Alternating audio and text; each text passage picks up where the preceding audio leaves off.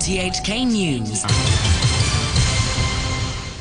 It's one o'clock. I'm Robert Kemp. The headlines Construction worker has become one of the first people to be found guilty of rioting by the court over events linked to last year's anti government protests. The High Court has denied bail to activist Tam Tak Chi, who has been charged with uttering seditious words. And talks are underway to allow public hospitals to share medical records with the University of Hong Kong Shenzhen Hospital. A 26 year old construction worker has been found guilty of rioting and assaulting a police officer during a siege of the police headquarters in June last year, becoming one of the first offenders to be found guilty of rioting by the court over events linked to last year's anti government protests. Candice Wong reports. The court heard that Sham Hiu Lun twice punched a plainclothes officer, Chen Kum Fuk, after the officer had been surrounded by anti-extradition protesters. The incident took place after a large group of protesters surrounded the police headquarters in Wan Chai following a rally in Edinburgh Place. District Court Judge Anthony Kwok found Mr. Sham guilty of rioting, common assault, and failing to surrender to custody after skipping a pre-trial hearing while on bail. Mr. Justice Kwok said that the defendant had also admitted to blocking entrances to the building with metal barriers. Mr. Shum's conviction comes after a 21 year old man pleaded guilty to rioting earlier this year. The case has been adjourned until a week tomorrow for sentencing. Mr. Shum has been remanded in custody. The High Court has denied bail to Tam, Tam Tak Chi, known locally as Fastbeat. The pro democracy activist has been charged with uttering seditious words under a colonial era sedition law. TV Sung reports. Prosecutors allege that the People Power vice chairman used slogans such as Liberate Hong Kong and Five Demands Not One Nest, as well as anti police slogans at street booths in Ngau Tau Kok, Wong Tai Sin, Kwun Tong, and Lam Tin between March and July.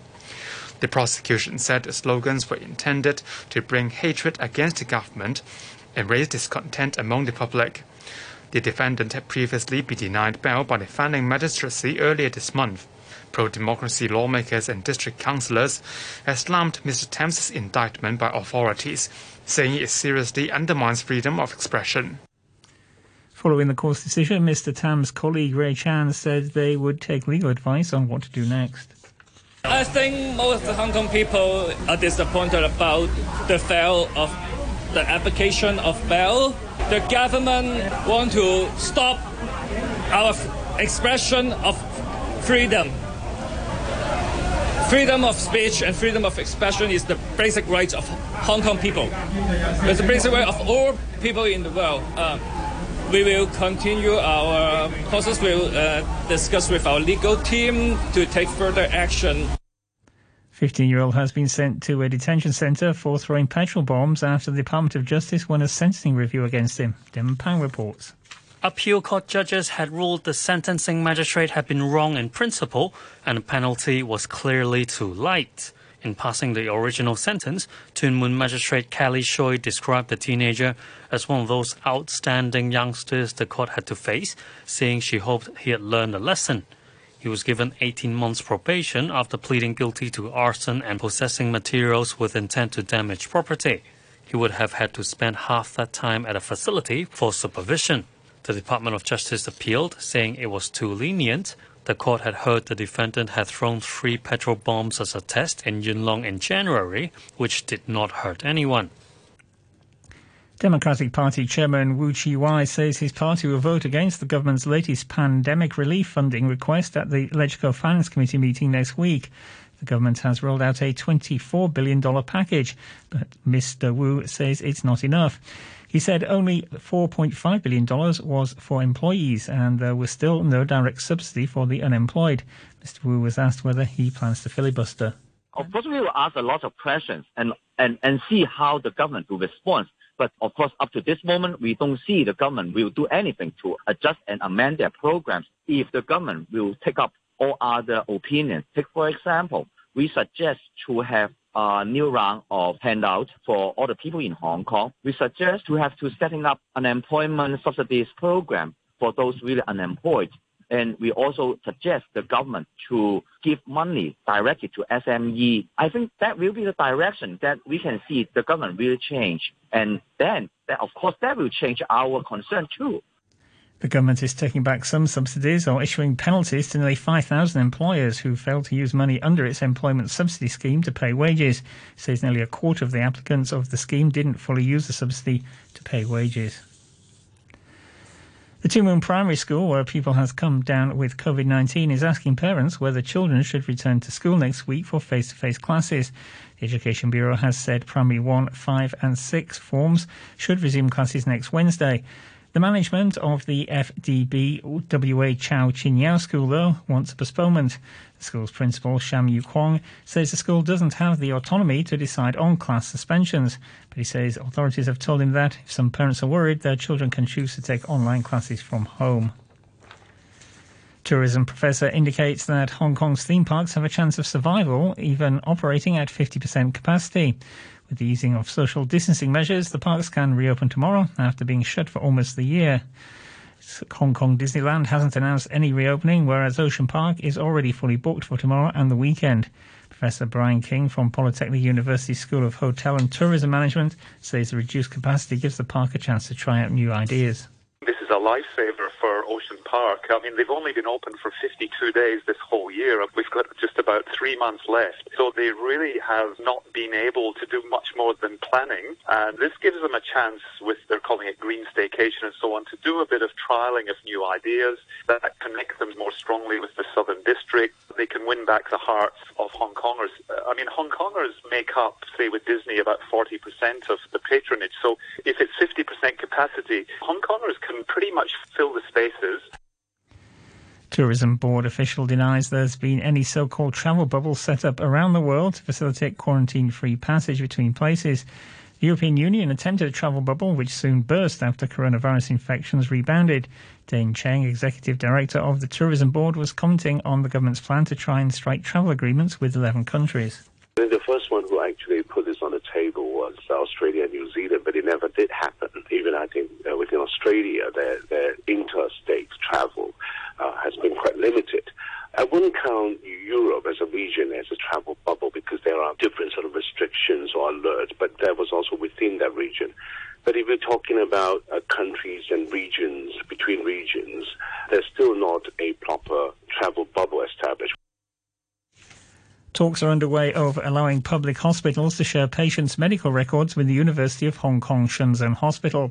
Chief Executive Carrie Lam has asked the Shenzhen Hospital to help some 38,000 Hong Kong people living in Guangdong who can't attend appointments or pick up medicine from local hospitals because of the pandemic. Dr. Lo Chung Mau, the head of the Shenzhen Hospital, says if the plan goes ahead, patients' consent would be needed and their privacy would be protected. President Trump has predicted that an effective coronavirus vaccine could be ready for mass distribution in the United States within weeks, contradicting comments by one of his top health officials. Mr. Trump claimed the head of the Centers for Disease Control and Prevention, Robert Redfield, made a mistake or was confused when he told Congress that a vaccine could be rolled out by the middle of next year. The president said a vaccine will be delivered as soon as it becomes available. They're doing trials, as you know, and as soon as it's given the go ahead, we will uh, get it out, defeat the virus. We've manufactured all of the necessary supplies so that as soon as the FDA approves the vaccine, and uh, as you know, we're very close to that, we'll be able to distribute at least 100 million vaccine doses by the end of 2020 and a large number much sooner than that. Earlier, the Democratic presidential candidate Joe Biden accused Mr. Trump of manipulating the issue for electoral gain. The stakes are too high. American families have already suffered and sacrificed too much. So let me be clear. I trust vaccines. I trust scientists, but I don't trust Donald Trump. And at this moment, the American people can't either. The Democrat candidate for the US presidency has waded into the Brexit debate, saying the Good Friday peace deal in Northern Ireland cannot become a casualty of the UK's decision to leave the European Union. Joe Biden tweeted the comments after the British Foreign Secretary Dominic Raab discussed the matter with senior US lawmakers in Washington. The Democrat Congressman Richard Neal outlined the importance of the agreement. Our argument is that uh, Ireland and the success of the Good Friday Agreement ought not to be used as a prop in the dispute between the UK and European Union. The success of the Good Friday Agreement is there for the world to witness. It included the elimination of the border and the Republic of Ireland gave up Articles 2 and 3 of their constitution for the purpose of helping to secure the agreement. Britain's Conservative government has reached a compromise with rebels from its own party over controversial legislation that would override parts of the Brexit divorce deal, breaking international law. The rebels feared the bill relating to Northern Ireland could harm the country's international reputation. Here's the BBC's Vicky Young.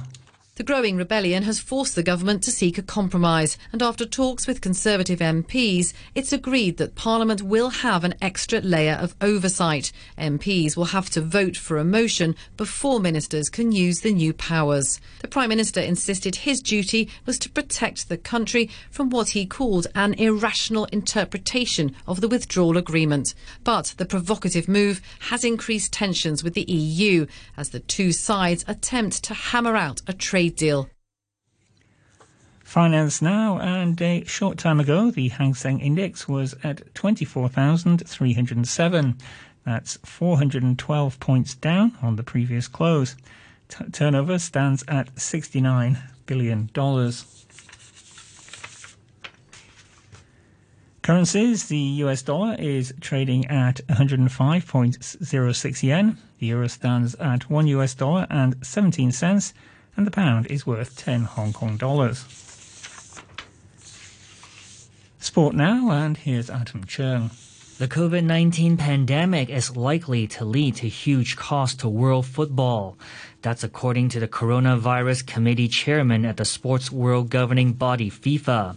Olli Rehn said disruptions to championships, empty stadiums, and the loss of television income had an effect on football associations across the world our baseline scenario of the economic uh, and financial damage uh, done by the COVID-19 pandemic is in the scale of 14 billion US dollars, which is about uh, one third of, of the total football economy. Rehn said clubs and associations in Europe had endured the biggest hit in absolute terms, but associations in South America had suffered the most. He also said the impact from the pandemic would continue through next year. The French league has opened an investigation into Neymar's claims that the Marseille player Alvaro Gonzalez used racist language towards him during the bad-tempered match between Paris Saint-Germain and Marseille on Sunday. Gonzalez denies the allegations. The BBC's John Bennett has more. A disciplinary panel met on Wednesday evening in Paris to decide what action to take after five players, including Neymar, were sent off after scuffles broke out near the end of the match. Neymar will be banned for two games. The biggest punishment was handed to PSG defender Layvin Kurzawa, who will be suspended for six matches. Meanwhile, the LFP opened an official investigation into Neymar's allegations that he was racially abused by Gonzalez. Paris Saint-Germain have said they strongly support their Brazilian playmaker. Marseille have insisted Gonzalez is not racist. On the pitch, Julian Draxler scored late as PSG defeated Metz 1 0 for their first win of the season.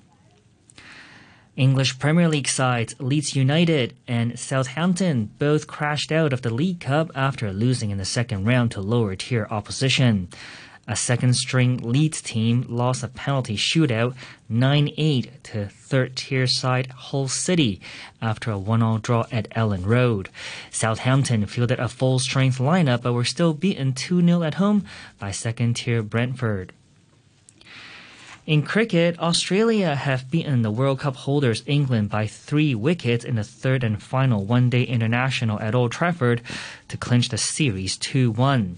Set a target of 303 to win, Australia collapsed to 73 for 5 before a partnership of 212 between Alex Carey and Glenn Maxwell took them to victory.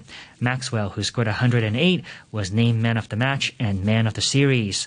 Mitchell Starc, who had earlier taken two wickets off the first two balls of the game, hit the winning runs with two balls to spare. And that's your look at sports. And to end the news, the top stories once again. Construction worker has become one of the first people to be found guilty of rioting by the court over events linked to last year's anti-government protests. High Court has denied bail to activist Tam Tak Chi, who has been charged with uttering seditious words. Talks are underway to allow public hospitals to share medical records with the University of Hong Kong Shenzhen Hospital. And that's the news from RTHK.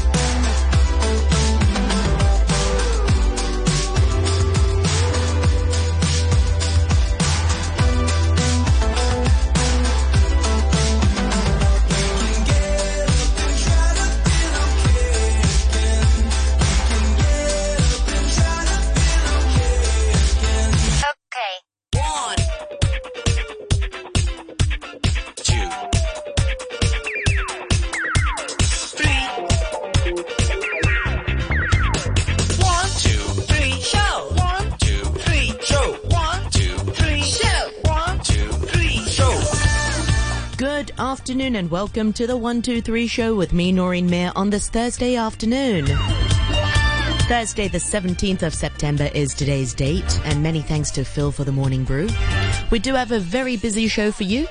In about 10 minutes or so, we'll be talking about how to become a 3D artist. Now, those are the people who create artwork, animations, visual effects for films, animations, and adverts.